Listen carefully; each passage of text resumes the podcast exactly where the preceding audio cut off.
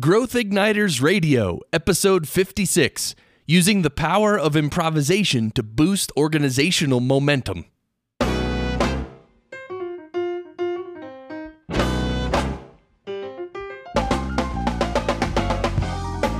This episode is brought to you by Business Advancement Incorporated, enabling successful leaders and companies to accelerate to their next level of growth. On the web at businessadvance.com. And now, here's Pam and Scott. Thanks, Chris. I'm Pam Harper, founding partner and CEO of Business Advancement Incorporated. And right across from me is my business partner and husband, Scott Harper. Hi, Scott. Hi, Pam. And as always, I'm just so happy to be together with you again for another episode of Growth Igniters Radio. And if this is your first time listening, our purpose is to spark new insights, inspiration, and immediately useful ideas for visionary leaders to accelerate themselves and their companies to their next level of success. So, Pam, you've just returned from a pretty powerful experience. Tell us about that. It really was. I was at Michael Port's Heroic Public Speaking Live event, which was down in Fort Lauderdale, and it was last week, which was in February. Yeah, I, I had below zero and you had 70. It was yes, we it was a wonderful experience. Yes. What a powerful experience Yeah. it was. First of all, I'm a big believer that you always have to keep learning. Right. And public speaking and connecting and performing is something that we can always get better at in so many ways. And Michael Port, incidentally, is the author of the book Steal the Show, mm-hmm. which is a book we're going to be talking about in an upcoming book pairing episode. That's right. So, one of the big things that we learned, among many, was about the power of improvisation. And I never really thought about how many ways we improvise in life. So, as I was sitting there, I was thinking about an incident that happened a while back where I was working with a group. I was consulting to a company that was in the process of accelerating on their journey of growth Right. through collaboration. And this was a big change in the company. Specifically, I remembered that I had been talking with a number of groups in the company about some different things that they were going to need to be learning and communicating differently among themselves. Right. And one particular group was very resistant to what I was talking about. And as we were going along, I could start seeing arms crossed. Now, this was something that had been very well received in other sessions. But in this particular group, there were a lot of people who just sat there in this U and they had their arms crossed and the frowns on their faces. And it was looking very, very bad. Not a receptive audience. And I thought, I have a choice here. I'm either going to keep on going with what I was going to talk about, or I was going to stop. Mhm. And I was going to look at them and I was going to find out what was going on. Mhm. And I made the second choice, and I was so glad I did. It was not exactly what I thought they would say, but it was important. What they said to me what did me, they say? what they said was, "We think you're a spy." okay. I said, What? This was a group that was filled with uh, people who were pretty down to earth. And I was able to joke with them a little bit. And I said, You're right, I am. Why would you think I'm a spy? And they pointed to a window in the room and they said, that looks like a one way mirror. And I bet you that people are sitting in there looking at us. And I Well, what was it? actually, of course, it was just a window with the Okay. curtain drawn. Okay. But I said, no, that's not it at all. What uh, in fact is happening, though, you are right. I am talking about more than just the topic. In fact, the leadership wanted to understand more of some of the issues and concerns that were going on across the company. And so I said to them, look, I'm here for you, and there is legitimate learning that can take place, but at the same time, I am trying to get information. I'm trying to find out collectively what's going on, what your views are about various topics. Mm-hmm. And I said, if you're willing to share that with me, I'm willing to take this over to the executive team and we can talk about it. And then they can do something about some of the things that they need to know about. And the people looked at me and I looked at them and they said, okay. Wow. So by dropping agenda and getting off of your set talk and really listening and, and eliciting and being authentic. You sounds like you broke through. Well, I know you did.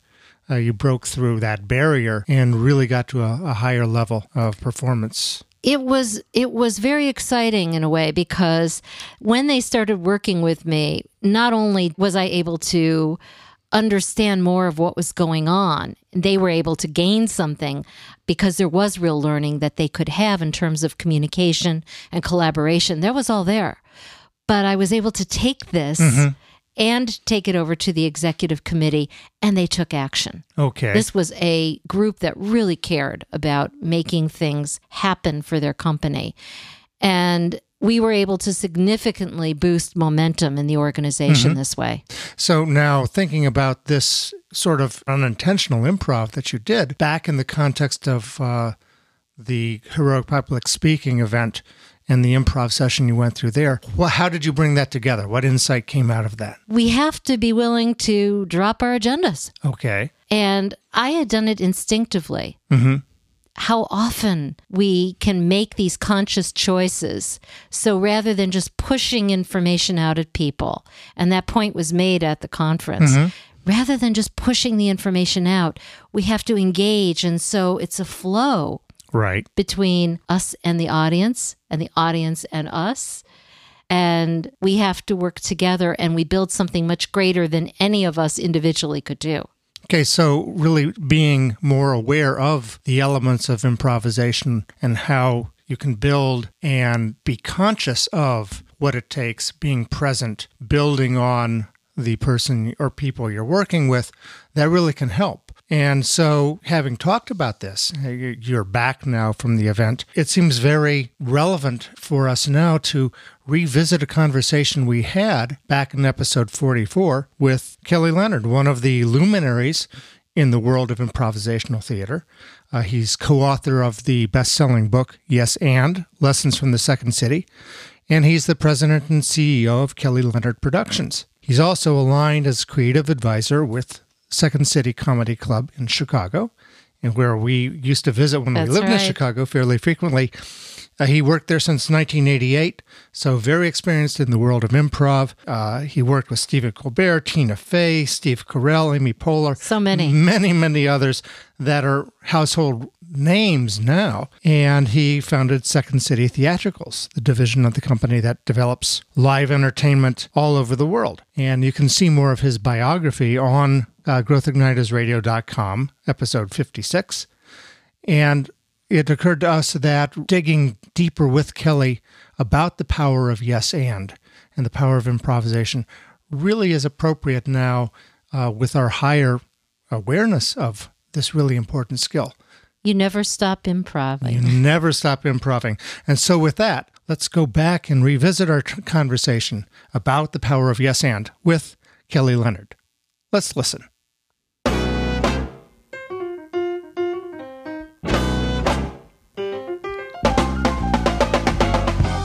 Welcome back to Growth Igniters Radio with Pam Harper, that's me, and Scott Harper, who's missing today. Scott's still out sick, and I'm improvising with Kelly Leonard of Kelly Leonard Productions and the Second City about the power of improvisation in business as well as in entertainment. Kelly, how can people find out more about you and your various ventures? Oh, well, they can find me uh, still at www.secondcity.com. I'm on LinkedIn and also on Twitter at KL Second City. Okay, and there are a lot of good things that are coming up. I was checking on the website just uh, yesterday, and it looks like a full range of offerings that are there. So let's go back to our conversation. You were saying we don't learn about this kind of improvisation in school, not as much as we need to anyway. So, what does it mean to say yes and? Yeah, yes and is sort of ground zero for all improvisation. And, and the idea there is we actually live in a no and no but culture. People love saying no, and, and no is really a tool for people who are acting out of fear uh, or want control. Conversely, saying yes is great, but it's not the only thing. What you have to do is you have to affirm and contribute. You have to say yes and if you want to create an innovative, creative culture. What is what would so, be an example of that, Kelly? say you're in a brainstorming session with your staff and someone comes up with something that sounds like a silly idea. When you shoot down that idea immediately, no, that won't work. Nope, bad idea. You're not just shooting down the idea, you're shooting down the person. There's every reason to believe that that person will not offer up another idea because they don't want to look silly or stupid in front of their Mhm. boss or, or their coworkers. But Sure. the reality is, no great invention ever came out fully baked, and no great invention, for the most part, didn't sound incredibly stupid at some point. You know, there's so many stories about how accidents turned into, you know, successes. I mean, the Sure. iPod was trafficked around to tons of people before Apple picked up on it. No one thought that was a good idea. You know, I do tons of these talks to different business groups, and when we talk about yes and, invariably there's a guy in the back who raises his hand and says, "Yeah, yeah, yeah. If I yes and everything, I won't get any work done." And what we're not saying is that you yes and jumping off a bridge. What we're saying is that if you are involved in the act of making something out of nothing, right? And, and just Mhm. think of that very broadly. Right. In the act of making Okay. something out of nothing, you have to, if you want the most abundant amount of ideas, you have to at least yes and at the beginning. Give it 15 minutes. Just say it's 15 minutes. Just to yes and, and at that point, you're going to see more people contributing, more ideas are going to come up. And by the way, one of the things that you, you do when you yes and a lot is it makes it a lot easier and faster to say no. Because everyone hmm. feels that they've been heard. You see all these sort of ideas on a whiteboard, and you can start killing off the ones that really don't work. And it's all fine. So egos are held in check. People are excited because they're at least being heard, and you get to better ideas when you yes and. So, yes, in this case, really means yes, I've heard you, I accept your idea. That's and it, not and then the- necessarily that I agree with the idea. Right, exactly. And then the and part is, and where else in our collaboration can this idea go? We, we have a phrase that, you know, we're, we're not looking for your idea, we're looking for the best idea. And what that means is that a lot of invention, a lot of stuff that gets made, many hands contribute to it. We all know that. I mean, you know, n- you know, people don't do this stuff just, you know, rarely do they do it just uh, by themselves alone. So, if a lot of people are involved in making something happen, you should have them all contribute at a certain level uh, together to make that happen. But it's really about control. A lot of bad leaders don't want to yes and because they don't want to have other people get credit or they are afraid that they won't be able to control the outcome. And you never control the outcome in business. You can't. I mean, the markets change, times change, things change. And, you know, we live in a culture of change. So that's why the improviser's toolkit is so important is because it is change oriented. It's the Mhm, that's a beha- good thing. behaviors are about real human behaviors and real markets, and you have to learn how to pivot when you're an improviser. And guess what? If you're a business person, you got to know how to pivot. That's definitely true. Is there anything else that we should know before we talk about something else? I mean, as far as what it doesn't mean.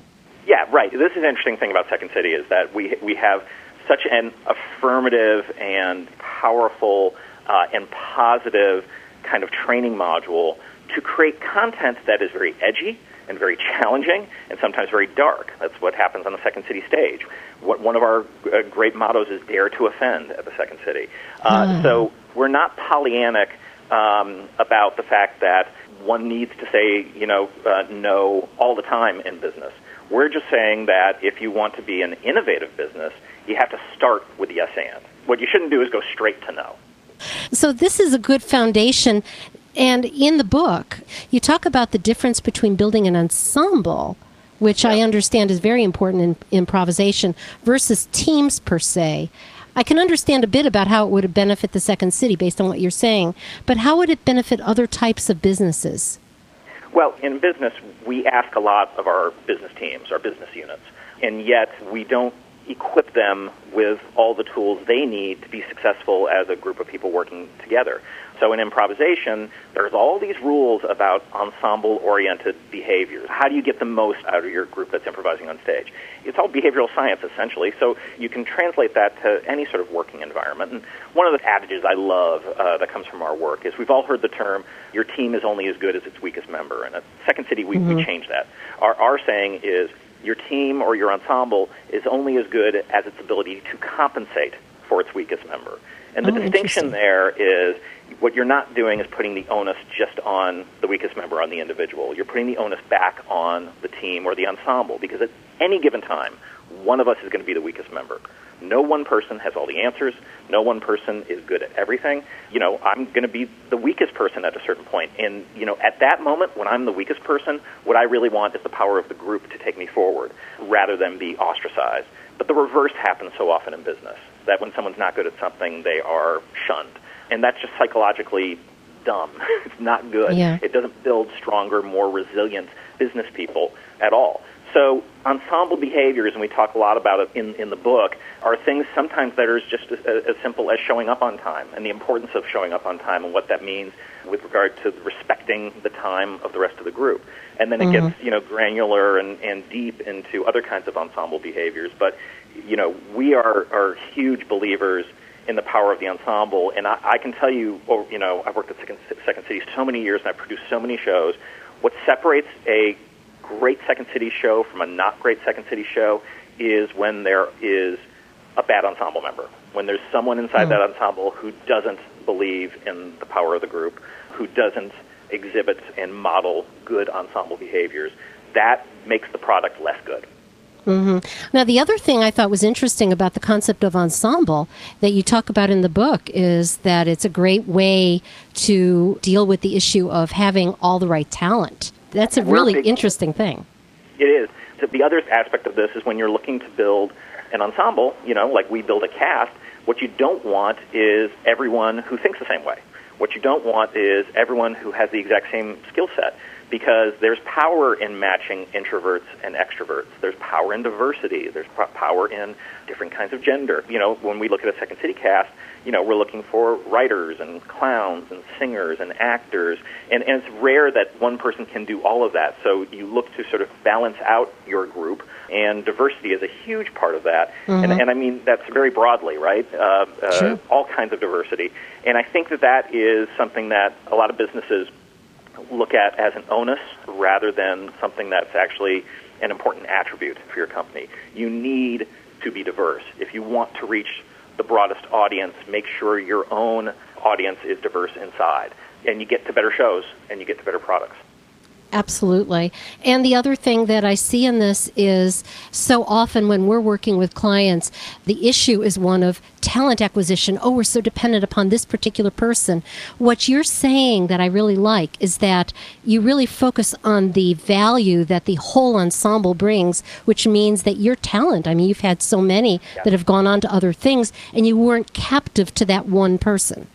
Exactly, and, and that's something that I really had to learn over time because when you're working with Stephen Colbert or Tina Fey and they decide to leave, it's not a great feeling because you know what they bring to your team. But what what happens is they go, and the ensemble's still there, and someone new steps into that role, and and they do great, and that's been basically the premise of Second City since 1959, and, and it's the mm-hmm. reason that we've thrown out so much great talent. I mean, you're you're starting with people like Mike Nichols and Elaine May, and now you're producing people like you know Amy Poehler and Keegan Michael Key. It's like, what is the ingredient to success there? And it was because the ensemble was the important thing, and it never left. And we didn't try to own our talent. We we basically gave really talented people a um, uh, a series of rules and behaviors that made them stronger.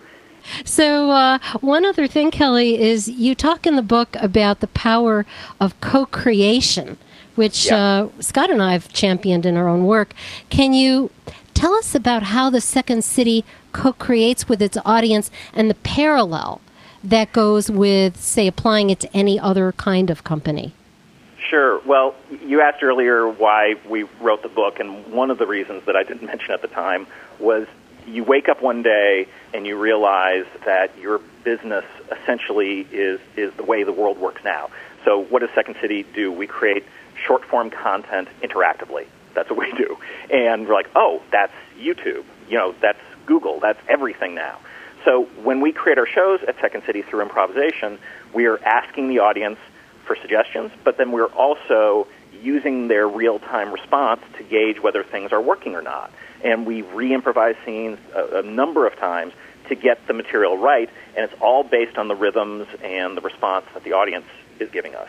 So, you know, living in the world today, so many brands are realizing that no matter what thing they make or what their business is, that they are in conversation with their audience, maybe through marketing, but maybe through developing the very product that, that they use. So when you look at what Second City has done over the years, we've created a model for co-creation. We've created a model for being in conversation with our audience as a way to develop our content, but also spread the word of our content. And there's a number of things that go into that. Probably the biggest is realizing that if you're going to be developing your content with an audience, you're going to be showing them not just your successes, you're going to be showing them your failures. And that's Oh. a dirty word, failure word, uh, for a lot Uh-huh. of businesses. But the, the fact is, there are ways to use your failures as a powerful addition to the process of creating your content. well, sure, and you're people- learning from it. yeah, you're learning, and, and you got to do some stuff. You've got to fail fast. You've got to fail together. You've got to fail in context. And there's ways of doing that that are not going to put your brand at risk. They're just going to help you make your brand stronger. That makes a lot of sense. Uh, we're going to take another quick break. And when we come back, we'll speak more with Kelly Leonard about immediately useful steps for bringing the power of improvisation and yes and thinking to your own company. Stay with us. During this holiday season, Scott and I want to thank you for being part of the Growth Igniters radio community. This has been amazing as a learning experience for us, and we want to hear from you out there about the value you've been getting from what we've been producing every week since February of this year. Go to growthignitersradio.com and click contact us at the bottom of the page. Who knows, you might see your testimonial up on our website.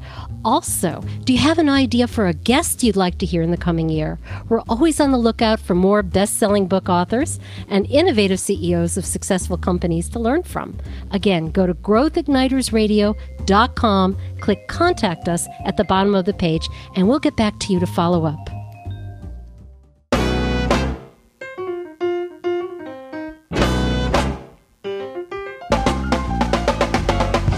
Welcome back to Growth Igniters Radio with Pam Harper and Scott Harper. Over the last two segments, I've been talking with Kelly Leonard of Kelly Leonard Productions and the famous Second City, and author of Yes and about the power of improvisation and co creation in businesses and organizations of all kinds. Kelly, can you tell us again how people can find out about Yes and? And about uh, all the other ventures between Kelly Leonard Productions and the Second City. Yep, you can head to secondcity.com where there's tons of information on the Second City and Second City Works, our corporate arm. You can follow me on LinkedIn, and I'm on Twitter at KL Second City. We'll also put a link under resources for this episode page. That's growthignitersradio.com, episode 44, so people can go and visit that way as well. So, back to our conversation. We are at the point where we uh, ask our guests about three pieces of immediately actionable advice uh, so that as soon as they're done listening, we want people to put down their iPhones and say, okay, here's what I'm going to do right now. So, what's the first thing that you might suggest for uh, putting the power of yes and to work? Well, I've heard people say that you know they're not getting enough creative ideas out of their employees. There's not enough ideas, and, and the fact is, if you have people who work for you, all ideas come from people. You you're not getting to the people enough to get the ideas. So what we recommend is creating short but inclusive brainstorming sessions every single week, even multiple times during the week. So let's just say it's 15 minutes. Uh, people across different silos and different parts of the business. Bring them together to collaborate and come up with ideas. And the key there is you can't say no. For that 15 minutes, every idea has to be listened to, every idea has to be said yes and to, and then see what happens. Because I think the, a couple things are going to happen. First of all, you're going to have more ideas, and you're going to have more good Uh-huh. ideas. But you're also Uh-huh. going to have employees who are more excited to come to work and contribute even more ideas. That's the first one. Okay, so let's talk about the next one. So the the other one is about creating a culture of innovation. Innovation doesn't just happen because you send a memo. You got to have a culture that speaks to that, and that's mm-hmm. all about what I call creating failure modules. You have to have places where bosses and employees can model their failures. So for, for us, we do it as part of our nightly improv set where we're testing out material late at night. Sometimes it works, sometimes it doesn't. It's free, you know, it's, it's easy and fast to fail. But what are other ways that companies can do it? Well, some like to celebrate their bad ideas by doing roasts at the end of the year where they make fun of all the terrible business decisions that a bunch of different people have had. Uh, just sharing our epic fails sometimes is is a lot of it's fun, uh, but it also shows, especially younger employees, that successful bosses fail plenty of times, and so they shouldn't be uh, reticent about coming up with new ideas for fear of failing. Uh, you can have fun with hate mail and have fun with the way people have negatively interacted with your brand as a way to sort of getting to truth. That's where the comedy part of, of this comes in because a lot of comedy is about uncomfortable truths, and, and anyone in business has to deal with a lot of uncomfortable truths.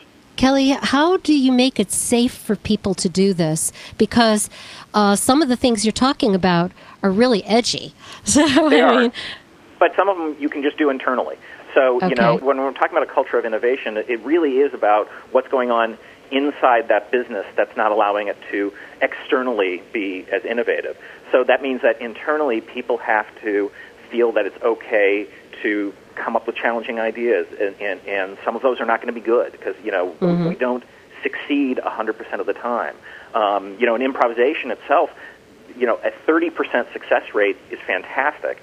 Uh, and a lot of people, I think, would say to themselves, "Oh man, if I if I'm at my job and I'm only succeeding 30% of the time, I'm going to get fired." That's probably the ratio you're at, and it's maybe even less. I mean, look at a baseball player. If if he's hitting 30% of the time, he might be going for a title, an actually batting title. Uh, so there is internal uh, ways you can contextualize failures, and there's some external ways possible. That is trickier, but that is something that Second City does. You know, we've been doing it for man for over 55 years, presenting these late night improv sets, which are sometimes people's favorite part of the show, and yet the failure rate is really high on those. so what's the difference between a failure where you say, this is really a failure, we can't do anything with it, and maybe an idea that has a germ of some possibility to it? It's not quite Right. so successful yet. Yeah, so in our world, uh, when we create a show and put it up and it gets terrible reviews and no one comes, that's a failure. That's not a failure you want to repeat. And that's not a failure that anyone is enjoying. Um, The kinds of failures that we look to embrace at Second City are small, they're portable, they're fast, and they're part of the process to getting to the end. They're not the end. We're not saying like we want to fail. What we're saying is we are going to fail along the way.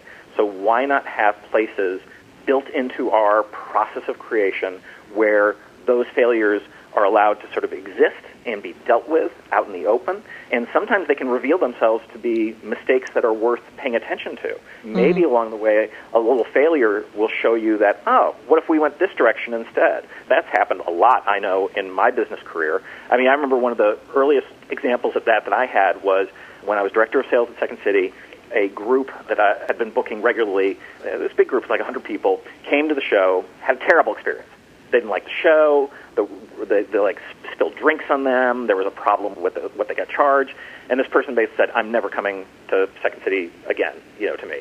And I and, and I really was sort of like, ah, "What do I do? How do I save this client?"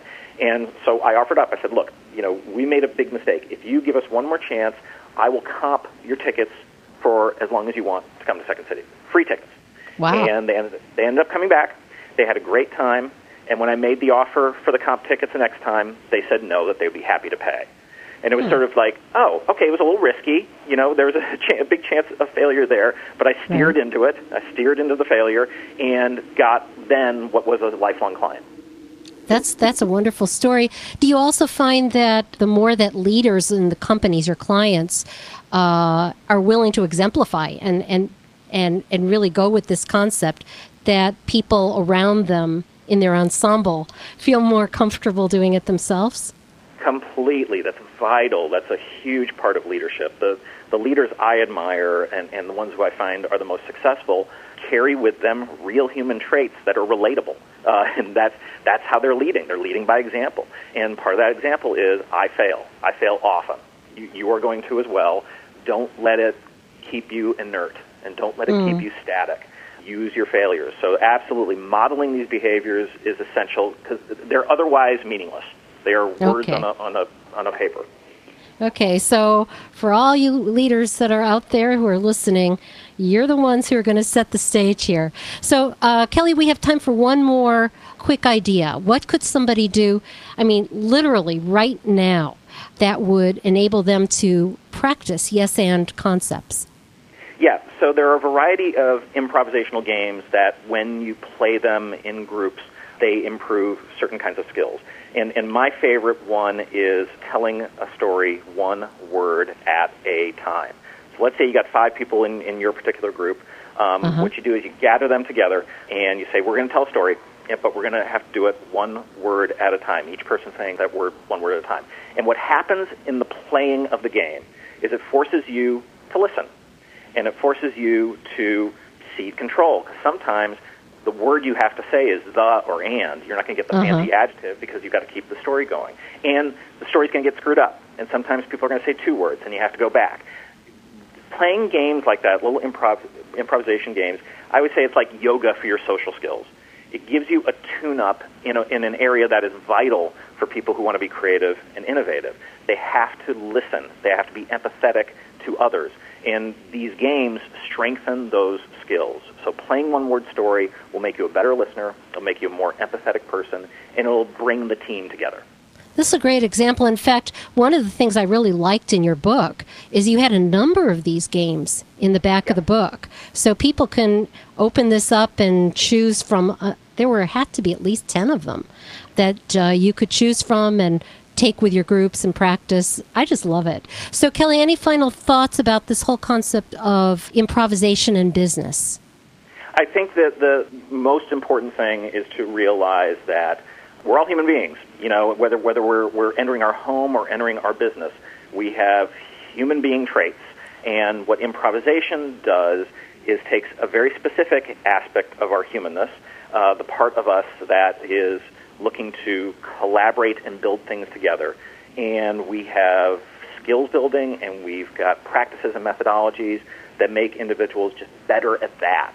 And that's an important ingredient. It's not the whole thing, it's not going to deliver everything to a business, but it is going to help with your people inside your business and making them better contributors. It's a starting point and it keeps uh, everything going. Kelly, thank you again for being our guest on Growth Igniters Radio. Thanks for having me. And to check out resources related to today's conversation, share on social media, find out about upcoming episodes, or open a conversation with us, go to growthignitersradio.com and select episode 44. Until next time, this is Pam Harper wishing you continued success and leaving you with this question to discuss how can we start using the principles of improvisation to increase creativity and collaboration in our company today?